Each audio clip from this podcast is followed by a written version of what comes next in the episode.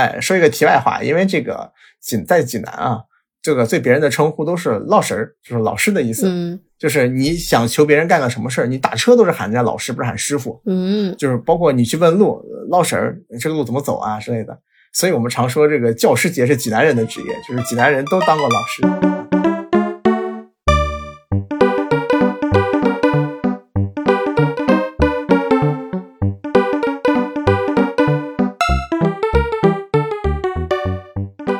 大家好，我是老 A。大好大地，大家好，我是 M。对我们这个没有老师参与的老师节目就出现了。就还有什么事儿能比在背后说人坏话更爽呢？你说这个，我想起来当年上大学的时候，我们整个宿舍都在考教师资格证，然后就我一个人没考。我妈问我为什么呀？我说我这种人还是别误人子弟了吧。不想当老师，那时候好难考了也。也还好吧。我就记得我们那个护理的师姐就很多跑去考教资的，我不明白为什么。好像是流行，就跟现在流行考公一样。嗯，还没有，就有点有点像什么毕业的时候考那个二甲普通话那种感觉，就多一个证，心里啊踏实。啊啊啊！嗯，对，就像我们那个呃，那个针推学院会考那个保健按摩师证，但其实根本用不到，因为因为这个证是劳动局发的 就根本跟那个医药那边根本不搭嘎。但是，一听名字好像很合适，就考了。就反正好歹是个镇嘛。我们先聊一下贤老师吧。我跟你讲，这个人他教的课都是他自己大学挂过挂挂过科的。这个这个你在节目里说过好几次，说坏话没有，我只跟你节目里没提过，提过节目里没有这个机会骂他。提过，我还没剪下去呢。好的，那关于好老师跟坏老师，你们就是上学的这些年有没有什么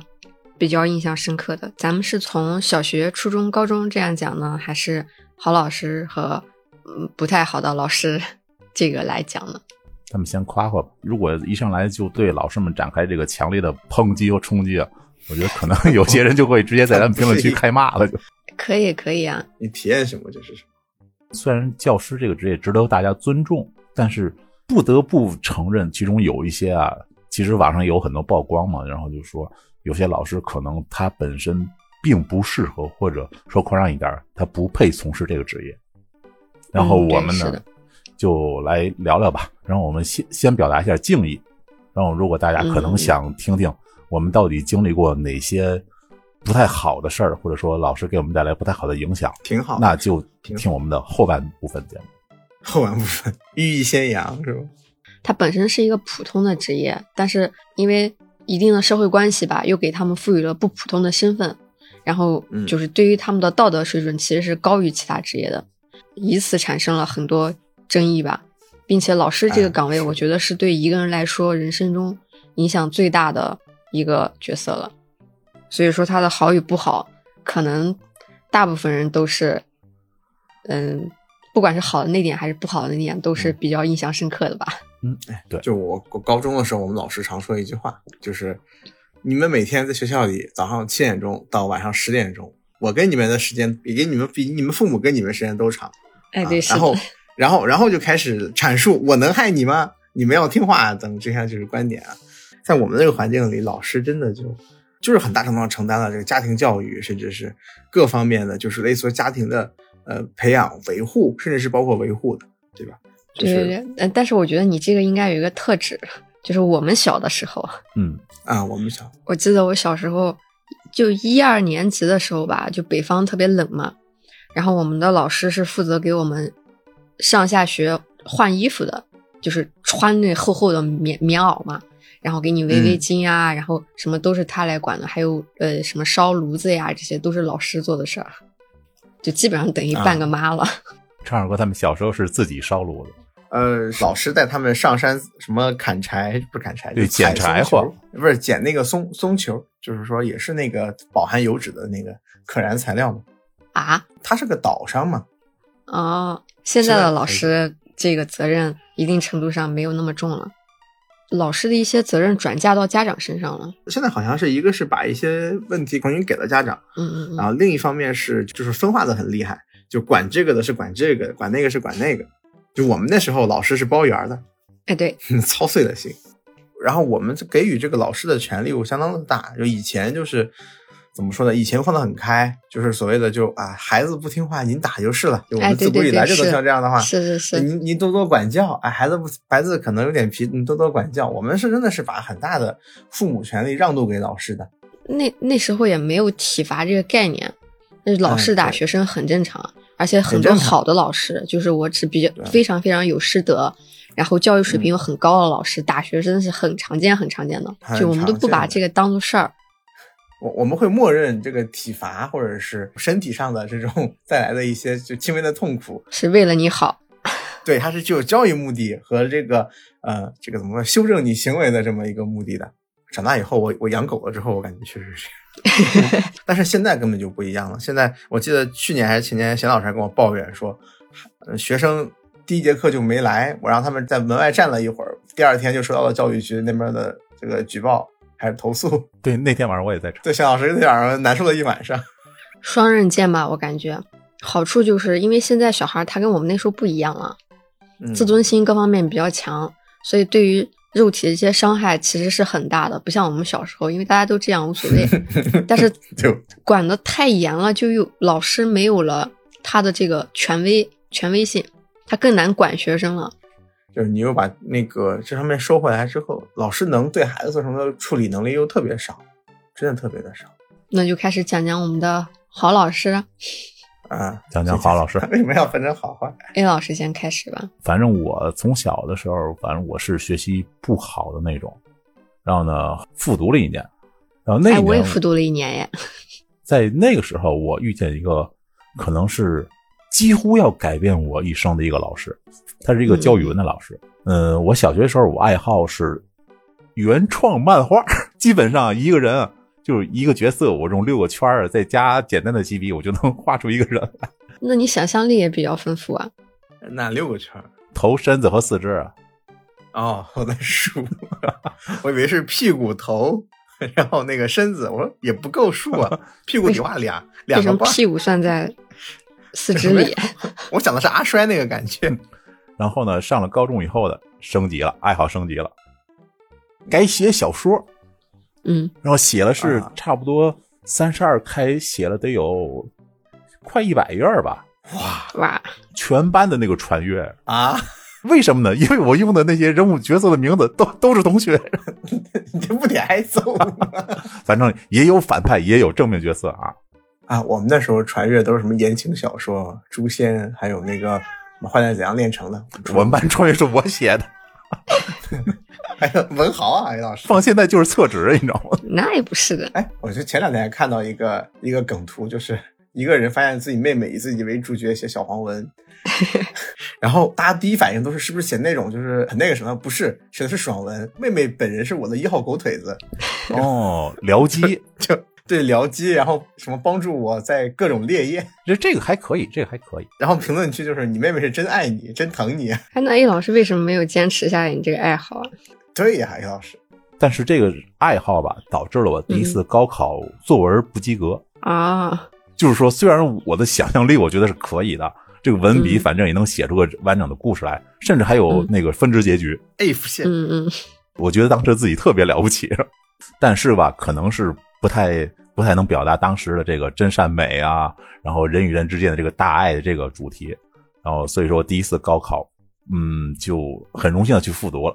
然后呢，我在复读这一年，我遇见这个语文老师，他好像是当地的一个教委还是出题人的那个组织，我忘了叫什么名字。然后是退下来一个老干部，然后他看了我的作文以后，大加赞赏，甚至啊，在他们那个复读学校是一个全封闭的寄宿式一个学校，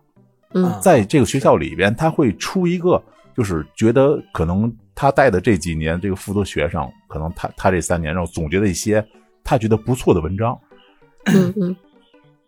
我的文章上了当时的这个作文选，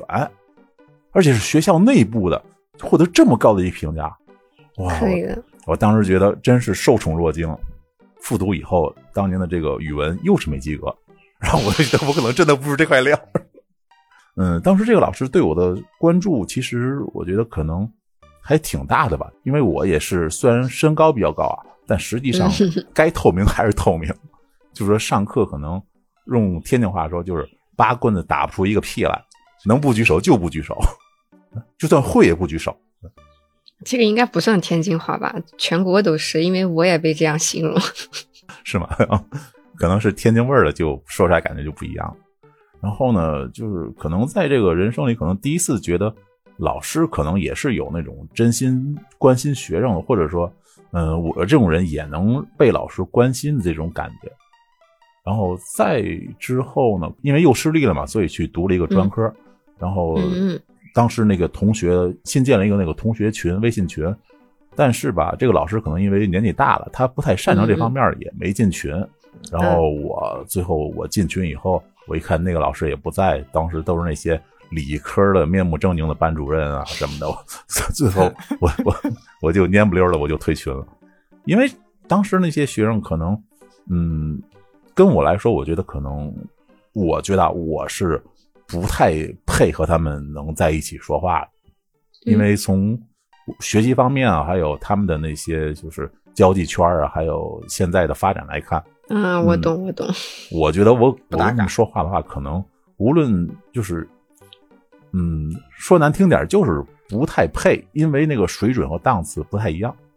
哦不是一个世界的人呗。你玩的他们也不玩，你看的他们也不看啊。你会做，他们也不做。他们会的，他们想他们做聊的，你也你也不爱聊，就是这样。我也是，我一毕我大学毕业就把我们专业群退了。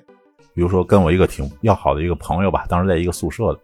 就是聊嘛，他问你父母干什么的？我说我父母就是一般的工人吧。然后呢，问你父母呢是中国移动的什么什么长？当时我就震惊了。然后，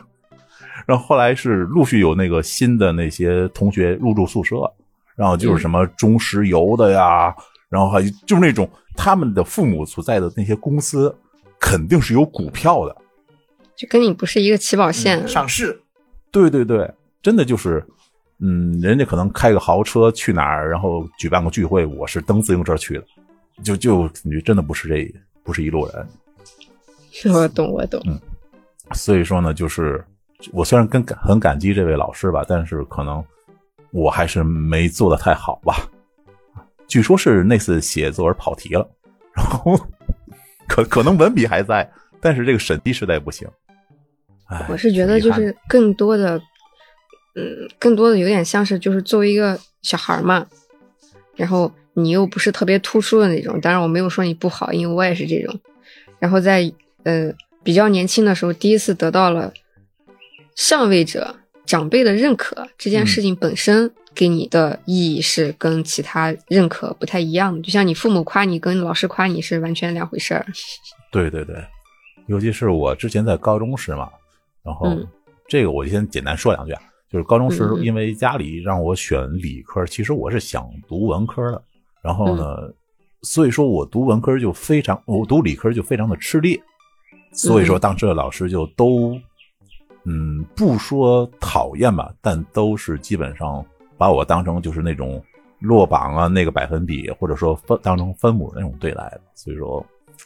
嗯，对高中的老师，其实我不知道他们对我怎么样，但是我对他们的印象。一般普通，就不好不坏呗，也没有特意为难你，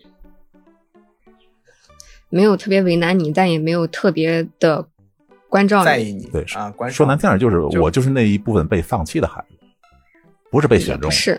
我觉得也不是被放弃。要真被放弃的话，不是这样的。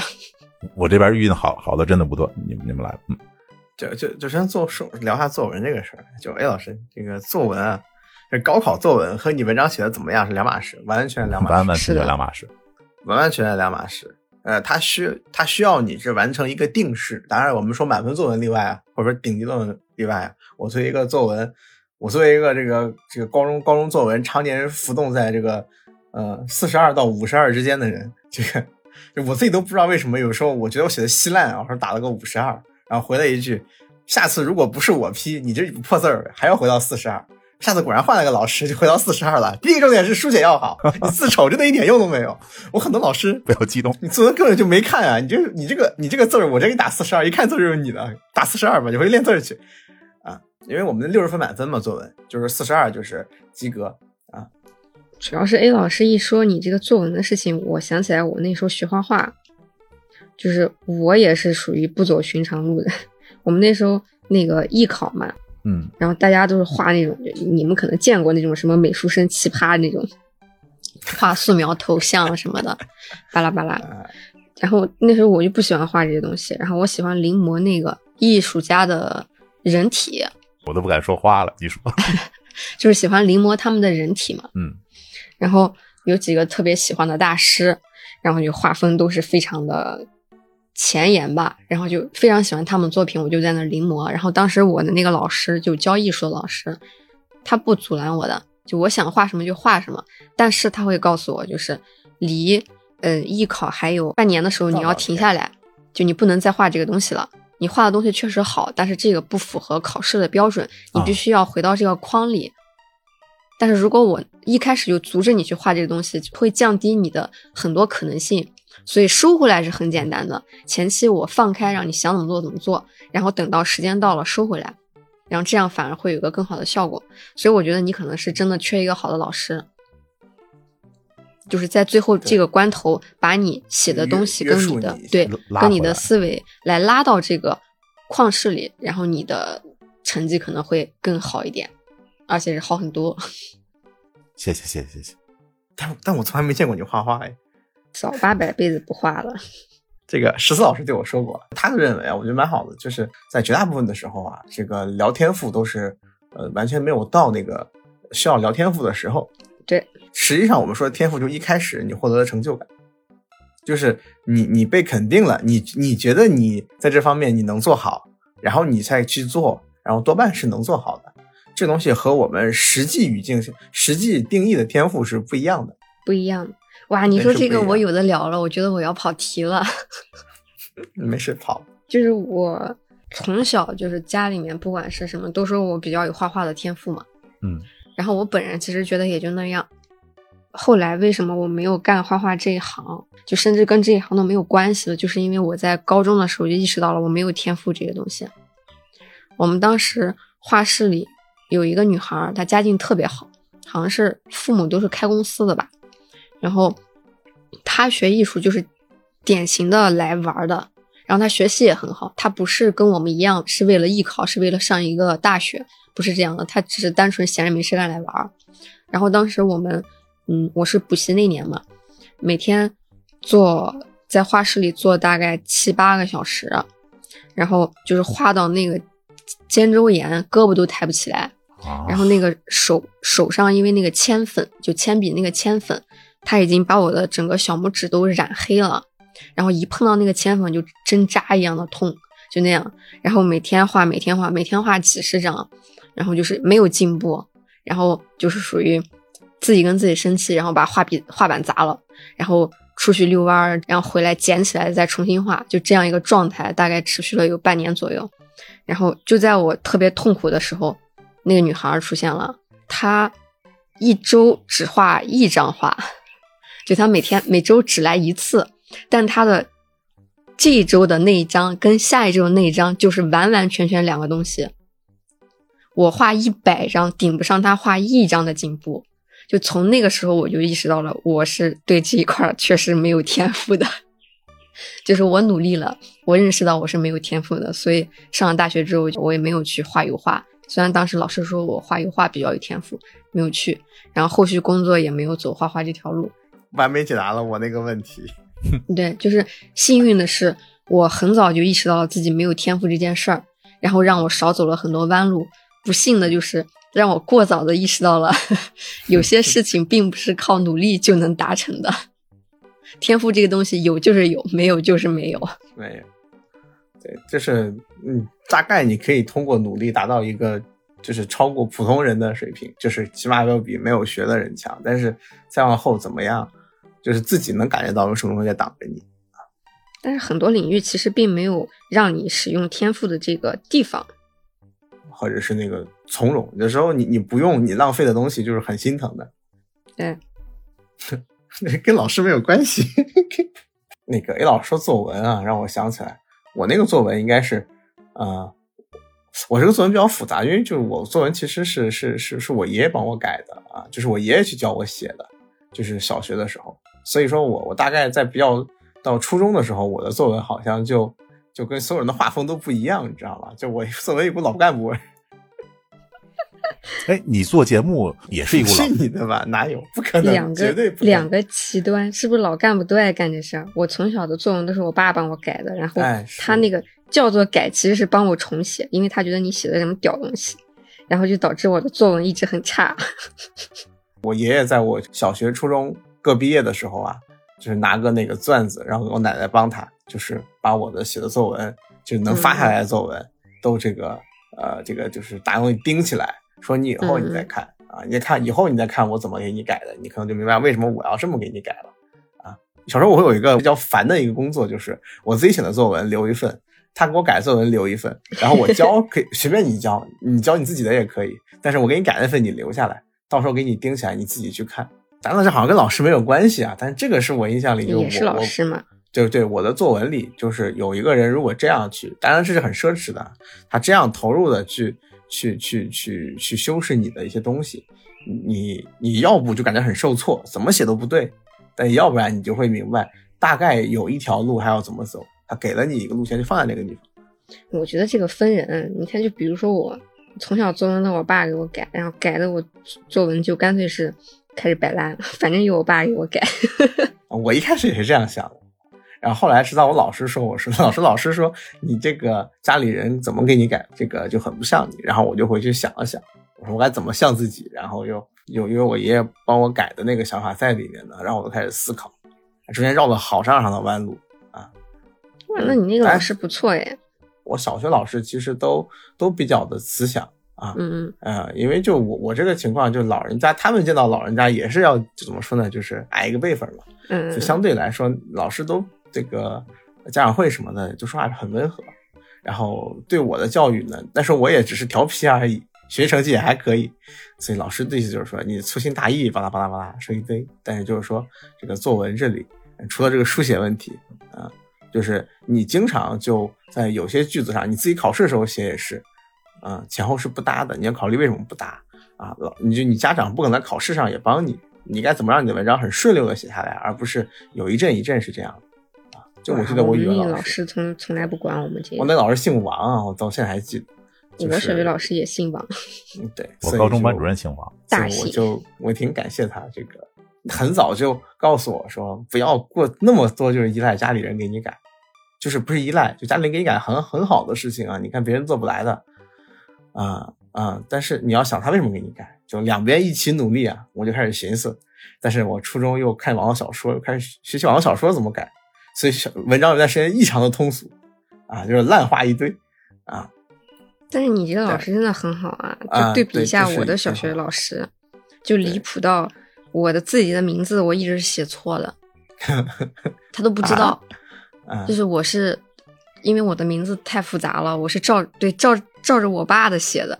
然后我爸嗯那个他有点呃草嘛，简写，哎，对我就照着他的写，然后一直就没有人发现，直到上小学六年级的时候学我名字里这个字，然后老师说，哎，这个字很容易写错啊。但是我们班有一个同学，他名字里就有这个字，来，你上来给大家写一下，然后黑板上一个大大的错别字。就成了反面教材，然后那个时候老师才意识到我自己把自己名字一直写错，在之前没人发现过。细思极恐。细思极恐。我我小学的时候，我有一件事情很早就意识到了一个问题是，呃，小学的时候老师会呃让每个学生当班长，或者说管一管这堂课。老师说我今天有点事，这堂课上自习。我也不知道，哎嗯这么一看，好像老师在摸鱼去了。啊，对，现在反应过来，就老师会让有一次让我管，然后我当时全班就很乱腾，但我就只是记，谁乱腾我就把这名字记下来，我也没管。嗯啊，我就觉得我把名字记下来，交本本了，很爽。然后老师之后就带我带我去那个办公室，就教训我，就是说，我不是让你去记名字，记名字没有用，我回去惩罚他们有什么用嘛？那堂课就瞎了啊！是让你去让当时这个事情解决掉，或者说你尽你的能力去去让他们不要吵，因为你记他们的名字毫无意义啊！你这样做是不符合这个。我想就是说，班长这个职责应该做的一个事情，就是特别认真的跟我讲了这个事情。然后我这辈子再也没有当过班长，不是辈子，我成年之前再也没有当过班长。但我也意识到了，就我好像从小就性格就好像不太适合去管理别人。也不是啊，就这个也事儿没有吧嗯给我的话，我小时候也会采取这样的办法。嗯，但是就呃，但也没有，就老师跟我讲这个事，我印象就很深，就是嗯嗯我意识到好像就是维持秩序，并不是通过呃就记名的这种方式的啊，你是要通过怎样的一些方式？然后我当时想了半，审了好长时间，就觉得好难呀啊！但是我觉得很感谢他，他很早的就把这个东西的一个执行原理告诉了我，嗯嗯啊，就导致我以后当个皮孩子的时候，可以随时踩着擦边线，不会被老师 劝回家。大概这种感觉吧。就我小学老师都还蛮不错的，啊，都还蛮不错的。啊，最离谱的一次是，呃，我我到现在都无法定义这个老师这个行为是对还是错呀。就是教我语文的那个老师，就是、呃那时候就会教你说写歌颂母亲啊什么的，但是我就是担心嘛，嗯就我我是这个没有这个概念的，小时候我真的是没有这个概念的啊，我现在有了，当时是没有的，所以我每次都问老师我该怎么写。所以老师有一次，他应该也是不耐烦了。他虽然说的话不客气啊，大概就是你生活里是没有母亲这个角色的，也不等于说你没有体会到类似的这个抚养之情的。嗯嗯，你不要耿耿于怀于这个名字叫什么。啊嗯嗯然后我当时是觉得很委屈的，就我一直觉得我比较特别，就这个事情我就没感觉，我没不知道，老师会啊多少有点那个没有自怨自艾吧，就是我觉得我不一样。结果那老师说完这个事儿之后，我当时有点怨的。然后我后来长大，我大概很快就是小学没有毕业，我好像就意识到了，就是呃没没没有什么不一样，没有太大的不一样。就你不要用这个事情去去说我文章写不了，我这个是做不了。嗯啊，就是你或多或少你一定能有感觉到类似东西出现的。老师很早的就告诉你，妈不特别，别在这这个什么成天觉得这个作这个作业就不用写了，这作业你也要写。嗯，我觉得这个还蛮好的。你说这个，我想起来一件事，就是之前我有一个嗯视障的朋友嘛，当然就不太熟悉。然后因为认识他之后，我就开始刚开始比较恐慌，就我害怕伤害到他，就因为一些我的无意的行为去伤害到他。然后我去专门去查了一些相关的资料，然后后来熟悉一点的时候，时候他告诉我，因为他是成年人嘛，他不像你当时是小孩儿，他是成年人，太小了。对，然后他就告诉我说，你不需要特别注意什么，就你的这种特别的注意反而才是一种歧视，就是你只要平常心的看待这件事情啊，那就是最好的处理办法，也是对他们最大的尊重。我觉得跟你说的这个有点像。我小学大概就只能回忆这么多了啊。你再说，我只能说我小学一辈子拿不到三好学生这种奖状的事了。我也没有拿到哎。啊，就是每次都这老师都说啊，你给你个每次都是拿什么学习进步奖或者是什么，就是孩子很聪明，但粗心大意。那你的理由还正常点，我的理由是老师觉得我太，嗯，就太内向了。然后嗯，他希望我能改了这个内向的毛病，然后他就发给我，然后我就一直没没有改过来，然后就一直没有得到，然后最后我爸画了一个奖状给我，他不是当时那个三好学生，他会有一个那个钢笔，我记得嗯特别清楚，一块钱一支，学校门口，然后他给我买了一支一样的，真好，还是要鼓励啊，是的，是的，就不用孩子了，我都需要鼓励。所以听众朋友们，请多鼓励我们。大地老师录的好啊，大地老师录的好，多留个不是大地老师的节目我都不听，嗯，谢谢谢谢该听还是听，该听还是听。谢谢谢谢。啊开玩笑那叶老师还是我呀？我我印象好的我没有了，谁有货谁先聊。这么一说，我印象中影响我人生的好老师跟坏老师，还都是教我画画的老师。因为因为我在学校里学习很一般嘛，所以一直也不怎么讨老师喜欢，但是老师也不讨厌，就就是那种透明人，所以也没有特别的感触。然后我当时是有一个老师，是我上小学的时候，那时候因为我之前说了性格特别内向，三棒子打不出个屁来。然后我爸妈就说：“要不你学点爱好吧，就给小孩找个事儿做，你不能整天坐那儿看书，然后发呆吧，你干点别的。嗯然后他俩也是比较开明那种，就是试挨个试，然后试你就是什么弹琴啊、画画呀、然后下棋呀，然后这些全部都试了一遍，然后看你喜欢哪个学哪个，反正也不指望你学出个什么来，然后就等于给你找点事儿干。然后当时就正好是我妹妹，他们家有点那种现在的话叫鸡娃，啊，就是疯狂的卷孩子嘛。打鸡血，对让孩子疯狂的这个学习成绩上、什么才艺上争强好胜。对，精英化教育。哎，然后当时、啊对对对对我妹妹的呃，父母就让她学钢琴。当时为了让她学钢琴，买了一个两万块钱的钢琴在家里。当年的两万啊，我想起码是二二十五年前吧。天呐，然后放在家里，就她还没开始学，然后父母先把钢琴买了。然后我妹妹又是那种，就他手很小，其实他是不适合弹钢琴的，他跨不了那个键的。但是父母就按着他学，然后他对钢琴就一直比较痛苦。然后在痛苦的时候，我爸妈就说：“要不你把你姐带上吧，你俩一块儿学。”我又不爱学钢琴，一起痛苦。一起痛苦。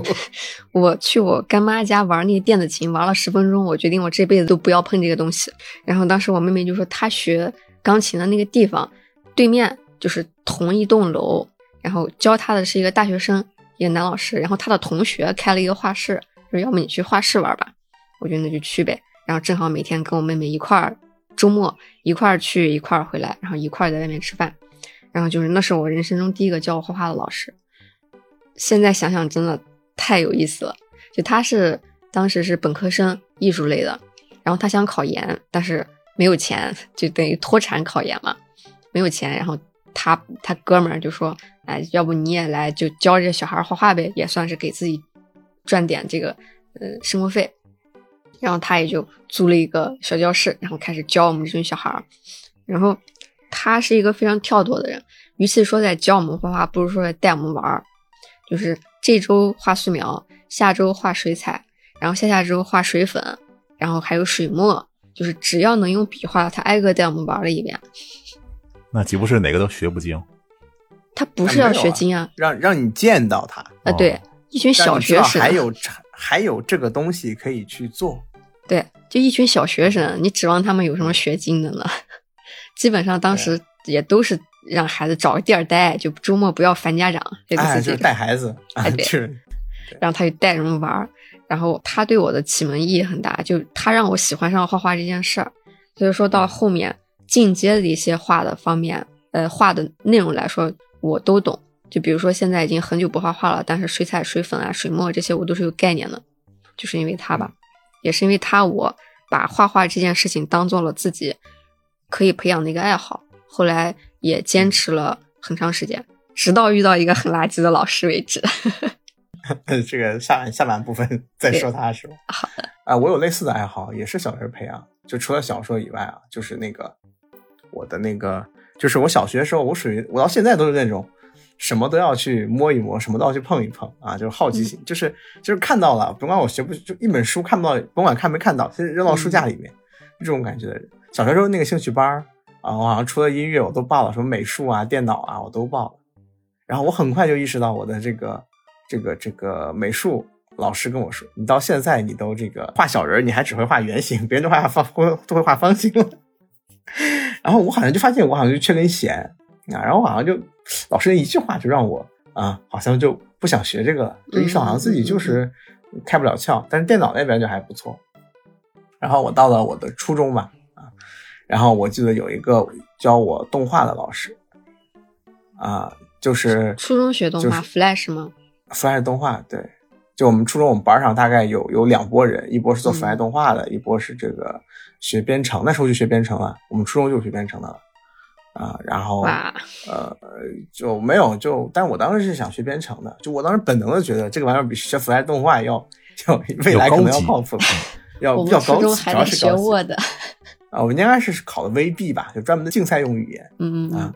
结果哎，老师说坏老师，也不是坏老师吧，就我的数学老师，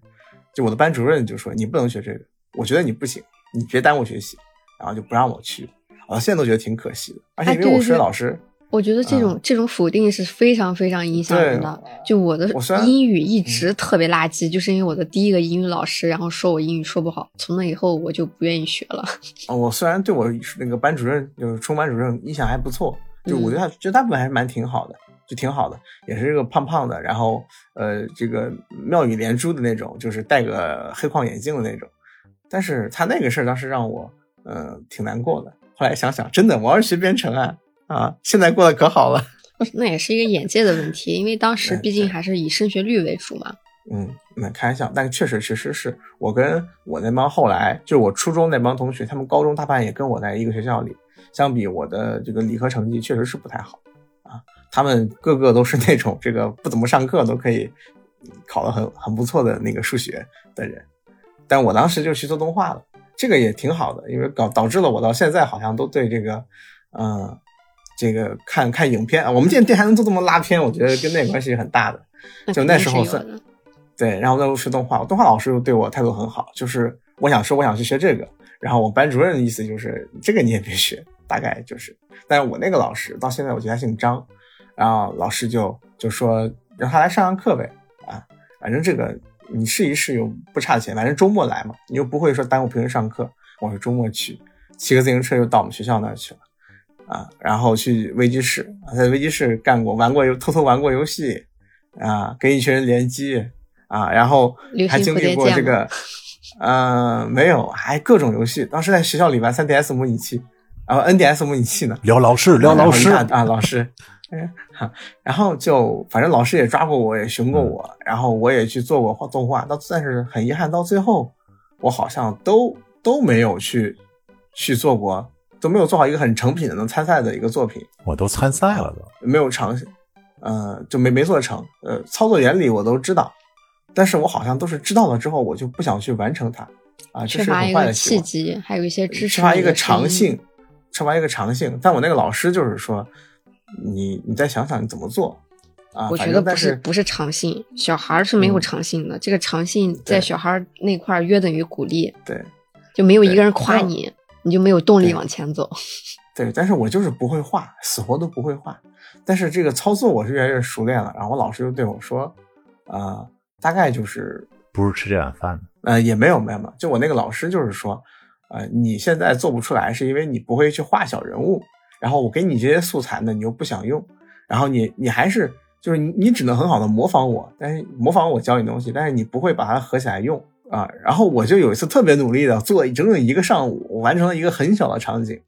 然后觉得特别的好啊。结果那边编程的那个小崽子们，这个在我电脑里装了个沙特档，就是一个自动关机程序，我没保存，啊，然后气坏我，然后就那个事儿搞得我特别难受。之后就好像就就没做出来过那样的感觉的东西了。但是我的老师就是仍然就是说你来学。然后后来我我其实没什么长性，我呃初中的时候跟我一个同学一起在一个贴吧里做那个贴吧杂志，用一个什么软件我都记不得了，啊啊 ZMark。对，ZMark，对 天哪，对，就是他。然后做杂志，做那种还是做杀毒软件的，你知道吗？讲一个那时候有很多那种，就是那时候病毒横行的啊，病毒的科普怎么去处理。我老师看到之后说：“你很喜欢这个吗？”我说：“感觉还不错。”老师说：“做这个试试。”然后我就跟着去做做做做做。老师，然后老师说：“我做的差不多。”老跟我说：“你这个是没有奖的哈，你没有什么奖项可以学的，但是我觉得你做的挺好，你接着做吧。”啊，然后我就我其实根本也没考虑参奖什么的，那是我对什么加分什么的哦。我相信为什么我对加分没概念了，就是不太好意思，就是因为我是说我是少数民族，就别人拿奖是为了加分，但我少民已经加过分了，我其实加不加无所谓，因为这样是不能一起加的啊。所以我老师好像也很早意识到了，我就这个穷德性，我也不想多加那五分，然后就玩呗，我就玩呗。老师也很早意识到了，就是说你感兴趣什么的，我我这个东西我也是现学啊，但是我学肯定比我快嘛，老师有这个概念。然后就教我，让我去做。然后我后来我后续我大学学排版，就业余学排版。到后来我去爱做 PPT，还拿 PPT 挣过一些钱。啊，这些事情好像都是从呃初中的时候，我老师看到我在做，然后自己学完来教我。就埋了一颗种子吗？他总会对对，埋了个种子。对，还有那个包括 Flash 里对一些图像的处理，我做过最离谱的就是我高中的时候用 Flash 去做了一个排版。然后去还能弄把杂志印出来了，我都不知道怎么办的。那边那个呃打印的人给我把 Flash 转成 PDF 还是怎么着，才给我把这个事办成的。啊，就想想这一步一步都是有种子的啊。然后但是前几年我想回去看看老师，学校离我蛮近的。然后结果那个我的发小就 A 老师认识大脑跟我说，老师其实已经得癌症去世了，在我们毕业没有太长时间，三十多岁的时候。然后好年轻啊，那那。很早，三十六岁好像是，然后我当时就，就这些事，我就突然想起来了。我其实以前从来想起来过那个事儿，就大概去年我想起这个事儿之后，我知道他去世的事儿之后，这些事儿我全蹦出来了。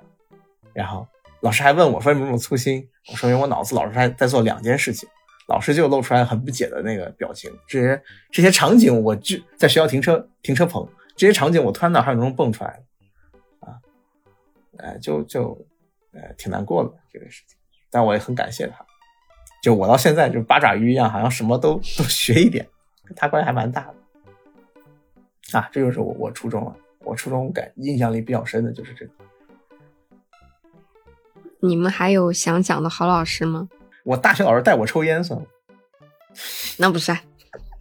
没有，我我这还有一个老师，就真正意义上说改变了我命运的吧，命运跟人生还有价值观的一个老师，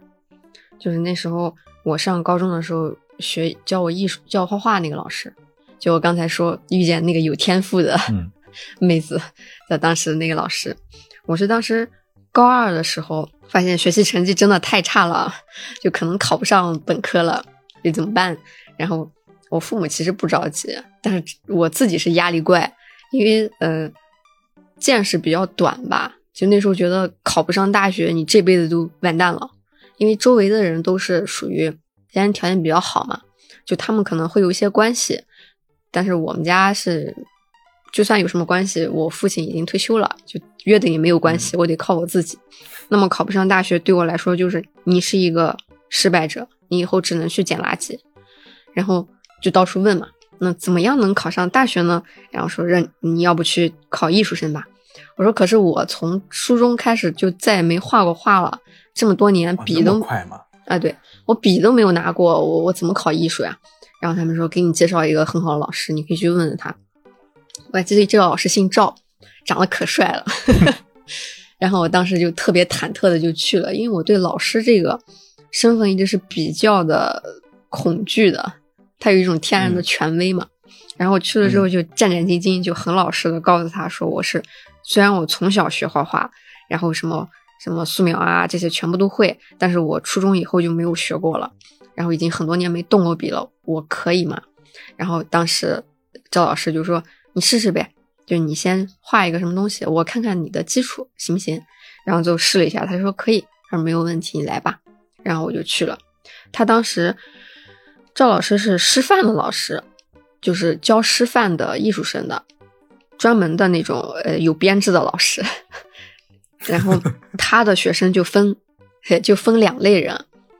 就他不是那种呃叫什么公立高中的可有可无的美术老师，他不是这种的，他是正儿八经师范里很、很有名望的老师。然后就专门教这一类的。对嗯，然后他的学生分两种，一种就是类似我这种家庭条件其实还还可以，考这个大学其实问题不大。就当然我现在来看问题不大，当年对我来说不是的。然后还有一些人是农村里的孩子，就是对他们来说，呃，学艺术这一块儿可能是他们这辈子唯一能改变自己命运的机会了。就他们如果考不上大学，可能就得回去种地。就是这么残酷，所以说他对两种学生的态度也是完全不一样的。他是对于农村的孩子，他是不收学费的，并且会嗯每个月给他们买买纸跟买笔，而且对那些学生特别好。可能因为他本身也是从农村里出来的，然后对我们这些城里的孩子，其实就 没有那么的关爱了。当然教还是很认真教的，但是就不是那种非常体贴的那种。因为你们并不缺乏这方面的物质，对，是的。他也告诉过我们，就说你们考不上大学，你们有父母养着，你不会吃不起饭的。但是他们考不上大学，他们这辈子就完了。尤其是女孩儿，她们可能回去就得结婚生孩子，然后这辈子都得趴在锅台上。所以说，我对他们比较偏心，我是知道的，就是你们不要太介意啊。当然，你们介意我也没有办法改，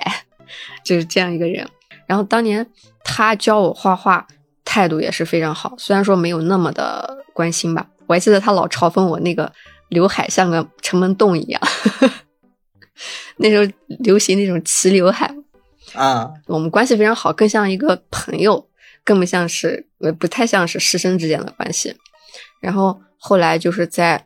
嗯快高考前吧，就他就专门把我叫去谈话，就他感觉我的压力有点过于大了，就是不像别的其他城城市里的孩子一样，就感觉我考不上大学，我可能就要去跳楼了。所以他就专门来找我谈谈话，然后这这次谈话可以说是对我影响特别大。就是他说我教你们画画是为了什么呢？可能在你看来是为了让你博一个好的前程啊，起码是有一个本科的这种嗯学历，让你以后呢找工作更方便一点。但其实不是这样的，我教不了你什么，我最多只是来给你一个培养一个兴趣爱好。你现在看着高考这堵墙，对你来说是人生很难跨越的一座山，但是等你真的跨过去之后，你就会发现没有你想象那么可怕，它可能只是一个小水坑，过去过去了。所以画画这件事情也会被你丢在脑后，因为它不能快速的带给你经济上的收入。那么我干这件事情的意义是什么呢？就是让你在你将来无所事事的时候，别人可能在喝酒，在逛街，还在蹦迪。然后你可以有一双发现美的眼睛，能给你节目闲暇 不是能给你闲暇，嗯，没事干的时候，别人无聊躺在那儿看电视，哎，刷电视剧，然后你可以有一个事儿干，哎，这就是他说，如果你能做到这样，对我来说就是最大的意义跟最大的成功了。这个老师对我来说影响比较大。然后有一个很有意思的小插曲，就是。他当年特别特别的关爱那些农村的学生，但是我我们毕业之后，其实每年回去看他的只有我们这些城市里的小孩但他无所谓的。他学生应该太多了。啊，他学生太多了，但是他永远记得我这个城门洞，没事干还在调侃。啊，没事干调侃，哎，那个谁谁那个陈门栋现在剪了没有啊？他人好，人蛮有意思。就是我知道那个奇瑞 QQ，就是因为他，因为他当年买了一辆奇瑞 QQ，每次来上课都迟到。然后就是车坏路上了，那这个，但是现在奇瑞 QQ 质量没那么差了，当年应该刚出没多久吧？啊，我那时候啊，呃，你感觉你这个情况就特别像那种，就是老师实际上是在教艺术，对，你正儿八经的教艺术，就是就有点像那个，就是说这个呃，啊，我想起就说什么，就是说这个艺术是什么时候？走向平民的啊，这种感觉就是现代化的来临，就是工人，就是说我们这我们上就是工人阶级这种感觉，就是工人阶级在这个在有这个从容，能接触到以前的宫廷艺术了啊，所以说这个我们说当年说哈尔滨是这个亚洲音乐之都啊，就是因为哈尔滨当年重工业，他们这个有那么多人去愿意去把艺术教授出来，所以很多人在业余时间不不只是在撸串，不只是在吃烧烤，不只是在喝酒。到现在说在哈尔滨，你都能看到一群，就一看就是当年的老工人的大爷们在路边组个乐队，嗯，啊，拉各种就是我们看来都匪夷所思的什么手风琴呀，啊，这种东西，啊，艺术带过来了，对。对，而且他对于我们这个态度，应该也是我第一个遇到把我当朋友的老师吧。就我当年其实高考成绩是一个心结吧，就是补考，哎，复读那年，我的。艺术是过了那个四川美院的，但是我的那个什么没过，文化课没过。然后发挥的最好的一个学校是一个三本，然后当时我的那个成绩是当时全校第一，然后就是录进去了，进了那个三本。然后当时他就跟我开玩笑说：“哎，我觉得你命运就这样了，就开玩笑那种。我觉得你命运就这样了，好歹是宁做鸡头不做凤尾，我觉得挺好。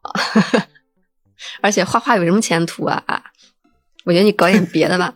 说起这个，我想起来一个类似的事情，就我昨天晚上，刚好是昨天晚上，我莫名其妙刷到一个，就是土木老哥在聊工地上的这个潜规则，就是敬来工地第一件事学的事情不是打灰，是敬酒啊，这种 这种风格你知道吗？这种老哥就是说土木现状是什么样子，想转的人赶紧转，你来要学什么，我给你们普及这个。这种老哥 B 站粉丝贼多，就人情世故还是占占多数。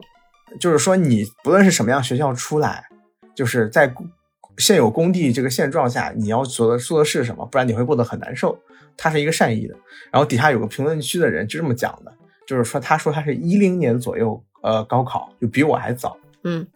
还早一些高考。他说我那个时候，这个呃，当时我能上长安大学，然后长安大学的王牌专业包括。土木、建筑、公路啊，大概这一些行业吧。还有一个是能源也还可以。我当时觉得土木是大大户，所以我想报土木。然后我的老我的班主任看到我报了志愿之后，直接找到我，打到我电话过来和我说：说你想清楚，你看外面这些高楼，土木已经建了这么多了，还有多少的地面可以去建土木？等你学出来的时候，土木又是如何一个现状？你真的是你想清楚这个职业往后是那是你所需要的吗？嗯嗯嗯，啊，然后再反过来，你看新能源这个职业其实还有不错的前景 啊、不是不是新能源，大概就是说，呃，其他的专业你可以看一看嗯国家发展还需要什么。你你你不要盲目的去看现在是如何，去考虑一下，比如能源这样的行业，然后他果然就他就去认真的思考一下我，插一句啊，这个这个人的老师，他学习肯定特别好，老师肯定特别对那个什么，在意他能不能对对，因为能上长安大学，长安大学是一个不错的呃一本院校，好像是占一个吧，双一流占一个，好像是我记不清楚了。啊，因为我有个同学也在那里上学啊，反正是一个不错的一本院校。但问题是很多人的人生没没得选，但如果学了土木，他恐怕出来也是就是打灰敬酒去了。哦，对，那也长安大学，因为。我有我有一一个很好的关同学在那边上学，他就学的公路那边的，然后毕业之后立刻去学程序员去了，他说干不了了啊，然后然后这个同学就果然想清楚了之后就去学那个新能学能源，然后现在读了博士。他说虽然现在读博士很苦，但是想了想，我如今的这个土木这个现状，可能相比之下我已经很幸运了。然后底下的评论都是。老师是你再生父母呀，是的，啊，新能源是如今的风口，你血赚啊，兄弟！你不得每年过年回家看看他？巴拉巴拉巴拉巴拉，就就老师这个权威性带来的，就是他在你生命里的很多阶段，真的就是稍微的这个兴风作乱、推波助澜一下，就指引一下，能对你的人生起到很大的一个正面或者负面的一个效果。对，当然，我觉得对他来说，起码以我的看法来说，就是一个挺正面的一个一个现状，就让他去做他更想做的内容。要是聊起那个老师，我我就想起来一个小插曲，特别有意思。我们那时候每每天画画人像嘛，其实就画同学，就每个人挨个儿当模特儿。然后画到我的时候，就别人画我都画不像，然后谁都不知道为什么。然后当时那个老师的金句也是我记了这么多年，他说你你们画那个谁谁谁，你画人你要抓住这个人的特征。你看你们抓的什么呀？他眼睛是大，但眼睛大是特征吗？不是，鼻子大才是特征。真会夸人。只要把鼻子画大，你人马上就像了。哎，然后果然 这老师就感觉那种有点损的那种，心情很复这杂，很好玩很好玩儿。就是他让我意识到，这个有些学艺术的人，他这个眼光就是不一样。当时我们那个班里面有一个男生，长得还挺帅的，但是我总觉得他五官哪里不对劲，但是我看不出来。然后就我就问老师嘛，就就这种事儿你是可以直接问他的。我说我我感觉他五官哪个地方长得不太对劲，但是我看不出来。然后我们老师说他鼻子是歪的。我说啊，他他说他鼻梁歪的，你不信拿尺子比一下。然后一比确实是歪的。等会儿为什么会怎么比的？把他摁过来吗？对啊，就把他叫过来，就开玩笑嘛，因为大家都是做模特嘛，啊就拿了一根嗯 直尺放在他脸上对比，他那个鼻梁确实是有点歪。就如果你不去专门看那个鼻梁，专门去比的话，你根本看不出来。这个帅小伙在被叫过来之前，一定想不到自己被叫过来要做什么事。好残忍。哦，我们当时画室里还有一个男生，哎，挺可惜的，就他是农村里的嘛，但是他特别有才华，然后画画也蛮好的，但是他的画风老跟我们都不一样。然后直到快嗯高考了，我们才知道他是色弱。啊，就他自己也不知道，因为画画这个东西风格，你知道吧？每个人风格不一样，你不能硬硬掰它，就没人掰过他。最后等到他高考前不是体检嘛，然后才知道他是色弱，那是不是就不能考艺术了？对，不能考查这个事儿？对，会查这个事儿，但是也无所谓啊。发现了这个天赋，你可以去干相关行业的事儿。对，而且他起码多了个技能。你看农村来的，当时的农村的话，其实不知道他能不能从容到选择做别的事，算他很有才，就希望还是好。我我感觉这个事情对我冲击特别大，但是我本身又不知道把它放到什么样故事里。我就嗯，但是我对这个老师印象很深，就我初中有个老师叫攒哥，我们喊他，就是因为他看起来很年轻，然后眼睛突突的，现在应该是高度近视，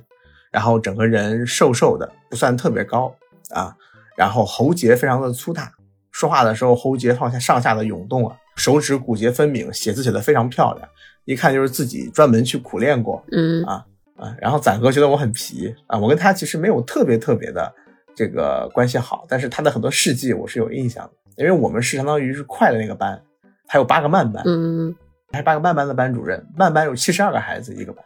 啊，所以孩子特别多，我觉得七十二个这个这个这个太多了吧？这个这个对，可能在别的地方来说特别多，但在我们那边七十二个就一个班的数量。我们这种快班精英班啊，不要脸的说，都有六十个人呢啊。他们那个班就呃有孩子比较比较混吧啊，后面还惹事儿了，就被外面的人找过来啊，然后攒哥就带着班里的学生去打架。啊，就是作为初中生来说，攒哥虽然个子没有特别高，但有一米七多，就怎么也都是一把打架的好手。再加上这个一看就是老师啊，然后都是先把还先把那个就是对方来找事的学生这个踹倒在地，就问你们来干嘛？打什么学生？谁惹着你了？欠你钱？什么钱？啊，反正就是那种跟审 犯人一样，审完这个事儿。啊，然后就说你你这个事儿，你让你的那边老师过来，或者怎么样来是你们学生来这打架不对。虽然说这个事他处理的很好，可他每次带着乌泱乌泱一帮子人，七十二个学生，七十二罗汉就过去了，就就气势上非常夫子七十二门徒嘛。对对对，但是我印象最深的其实还不是这个事儿，是他好像三十多还没结婚，你管得着吗？对不起，李老师，不是不是不是，开玩笑，就是我我们小时候一直不明白为什么。这个攒哥就是不结婚，后来说攒哥好像住学校宿舍，他好像家里比较贫穷，然后就是很长一段时间只当普通老师，所以说可能在当时来说就不是很好结婚。他性格又比较的嗯刚烈，就是现在来看，就我们现在来看就应该叫愤青吧，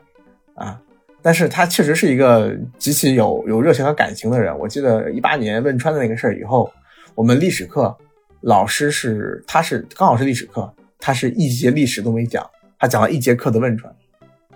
整整一节课的汶川，然后讲完之后跟我们说国难兴邦啊这个道理，然后这个说的时候眼眶都是红的，然后跟我们说这个事情里头有哪些人做了什么样的事情，四川汶川是个什么样的地方，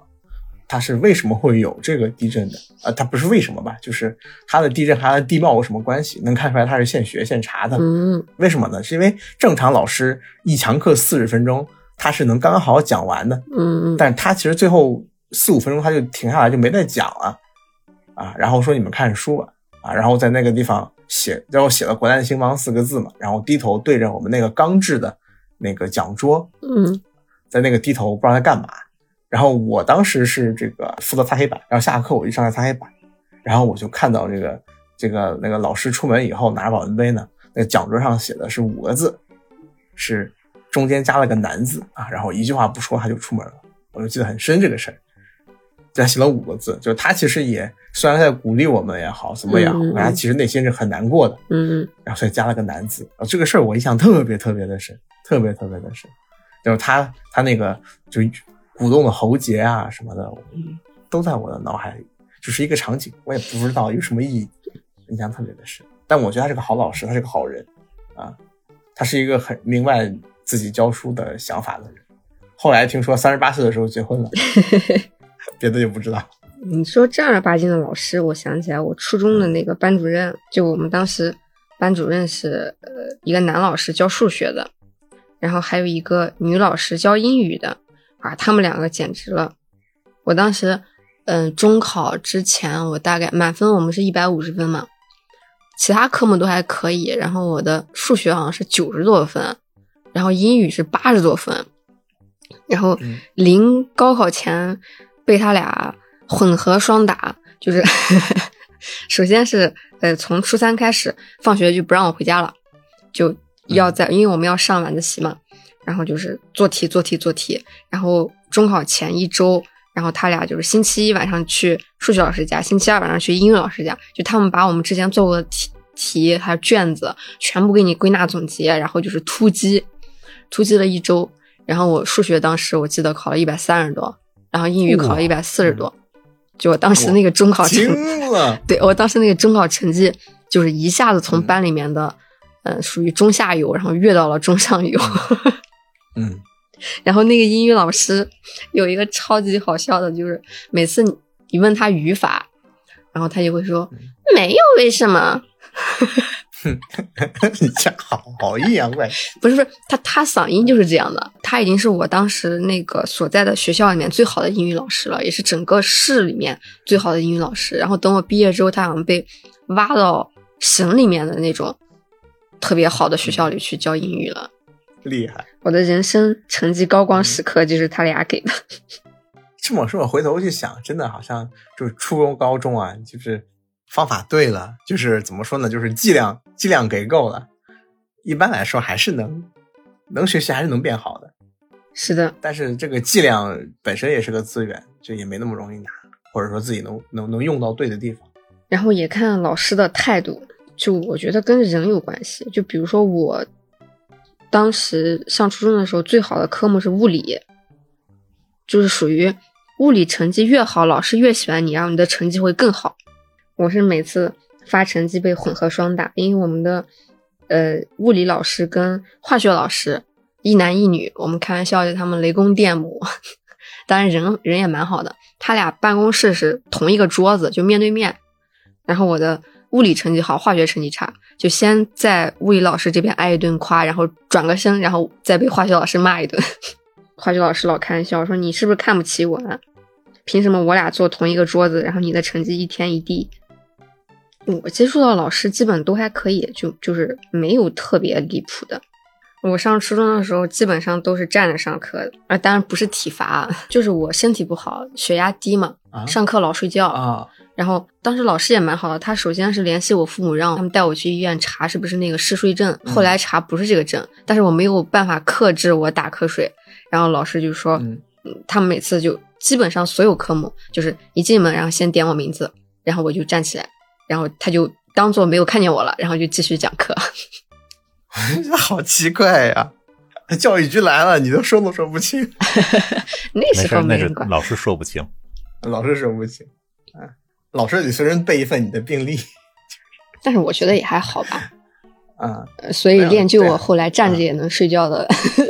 啊，这还是没好是吗？还是没解决这个问题对吧？没有用啊。啊，比如说工作的时候开会嘛，就那种一个大办公室，然后我只要注意力不集中，我就要打瞌睡。其实现在阿莫老师是在一边睡觉一边录节目，哎，那倒也不至于。我关于老师的大概就这些内容，主要是因为我的我遇见的老师大体上都是比较好的，好老师的内容就这些。对，就是都是有师德的好老师。嗯，只不过有两个老师比较对我影响比较大，所以说让我印象很深啊。那我最后我我想聊下大学老师啊，没有人会聊大学老师。嗯。看情况，好像没有聊大学老师，就是聊大学老师的只有两种情况，嗯，一种是遇到特别垃圾的老师，他们可能会聊，然后还有一种就是好学校里的好老师是很多的，然后中间的那些人就没什么好聊的。对我印象，我其实对大学老师印象比较深。当然，大学老师其实严格上说，他跟之前的老师完全不是一个老师。嗯嗯嗯嗯，对，不是一种。他首先应该是这个这个行业的一个精通者。啊，然后他只是顺带的有一个教职，给我的感觉。嗯，对，对他很可能有自己的项目，你像我们来说，他可能有自己的诊室。哎，他就是来兼职一下。呃，他可能只是把教育体系跟临床体系还有实验，我们我就是我们在这边是经常会把实验就科研教育和这个临床弄混的啊，就是并行的，所以很可能就是导员拿一份工资，然后在诊室拿一份工资。啊，很可能这个导员只是当两年，然后以后就进学校其他体制了，另一边就是在诊室，这都有嘛。所以在这个情况下，其实大学里的老师其实普遍跟学生们都有一种这个非常礼貌的距离啊，就是我就是来教你们的，你们也听不听都都行，结束了就结束了，他就没有那么高的权利了。严格上说，他也不用对你负责。就我之前看《狂飙》，就是它里面有一个基本的一个逻辑，你要对你的权利来源负责。就初高中老师被赋予了如此高的一个，就是说这个，就是说对学生体罚的能力也好，对学生这个生活这个怎么说呢，干涉的权利也好，本身是要对赋予他们这个能力的家长负责，因为学生这时候是不是完全的一个个人嘛？对，它是来源于这个，但是到大学里头，老师并没有获得太多的权利啊，他们的权利就顶多来自于学校给予的上课。啊，批卷子就是类似于说教育的权利，所以他们只要他们实际上不用对学生负责，他们是要对学校啊，就是我们这个行业的这个发展啊做一个负责，所以他们只要传授知识就可以了。我觉得这是很大的一个区别。然后在这个角度上来说，我反而意识到我有几个老师情况是比较特别的，就我有一个老师就特别臭屁啊，然后上课的时候都是我出去上堂课两千块钱一节。你们现在为什么不听呢？然后我一开始没反应过来，我现在想想，他越来越是，他是一个以这个初高中老师的这个味儿在教大学人嗯嗯嗯，对，啊。然后他的他的人生经历就是，呃，从农村考出来，一路卷王，然后一开始学的中医，后来发现这个中医根本不靠谱，对他的这个专业来说，这个往上晋升来说，就立刻考去了中国，呃，应该是北京一个一个地方的这个读研，转到了西医行业，然后再读博，啊，一路考回来，卷回来，卷到了是我们学校，然后他看到我们这一群这个怎么说呢，这个一二本之间的学生吧，就怎么说呢，上课都是没精神的，然后嗜睡的，然后考试想着划重点的，他就气不打一处来，啊，真是天天凶我们，然后说你们课本扔掉，学校给你们分的什么破课本，你们这个西医课程要正儿八经的学，怎么能学这个？因为中医药大学发的西医课本其实是简单很多的，就薄吧，啊，老师说你们给我自费去买盗版的这个人人为的啊，我给你们联系好了，不是你们不是不联系好了，就去小去学校后门这个那种旧书店买二手的啊，我问过了，他们那货还不少，赶紧去买，别让别的科抢先了啊！你们必须给我学这个最后的这一本书啊，然后如何如何的，就买盗版的没关系啊，咱们自费啊。他他对这些事情有着异乎常情的、异乎常人的热情。别的老师，大学的很多老师真的就读完了就走就可以了。是的，教学质量其实很低的，就是你不能要求一个业务能力很高的他会教人嘛。但这个老师他很认真的去做这些事情，而且还有一个原因就是，你上了大学，嗯你已经是一个成人了，你为自己的未来负责。你要要为自己负责，对。然后他就特别的什么，然后他疯狂的去引用一大堆的，其实我们课本里没有，但其实我们专业会用的东西，然后一边说一边屌我们，就真的屌我们。啊，就你们以后也就去个什么乡县级医院，你们这个学校，咱学校毕业的，啊，你们要碰到崩人，也就是这个水平了。这课本里提到这种病人，你们大概也碰不到，你们的精力不要放在这里。啊，我给你们拿一个这样的病例来，课本里没有提啊，巴拉巴拉巴拉说一大堆。